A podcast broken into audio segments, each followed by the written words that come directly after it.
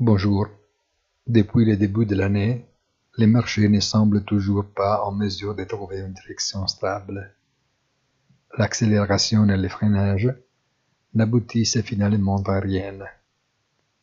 Aujourd'hui ne devrait pas non plus réserver des surprises, mais la décision de la SEC sur l'autorisation substantielle des crypto-monnaies est sur le calendrier. Une solution défavorable, considérée à ce stade comme peu probable, représenterait une douche glaciale. Mais si l'on considère que toutes les décisions susceptibles d'affecter les marchés est désormais fait entendre longtemps en avance, il est difficile de croire que le président Gensler puisse être l'exception. Bonne journée et rendez-vous sur notre site easytradingfinance.it.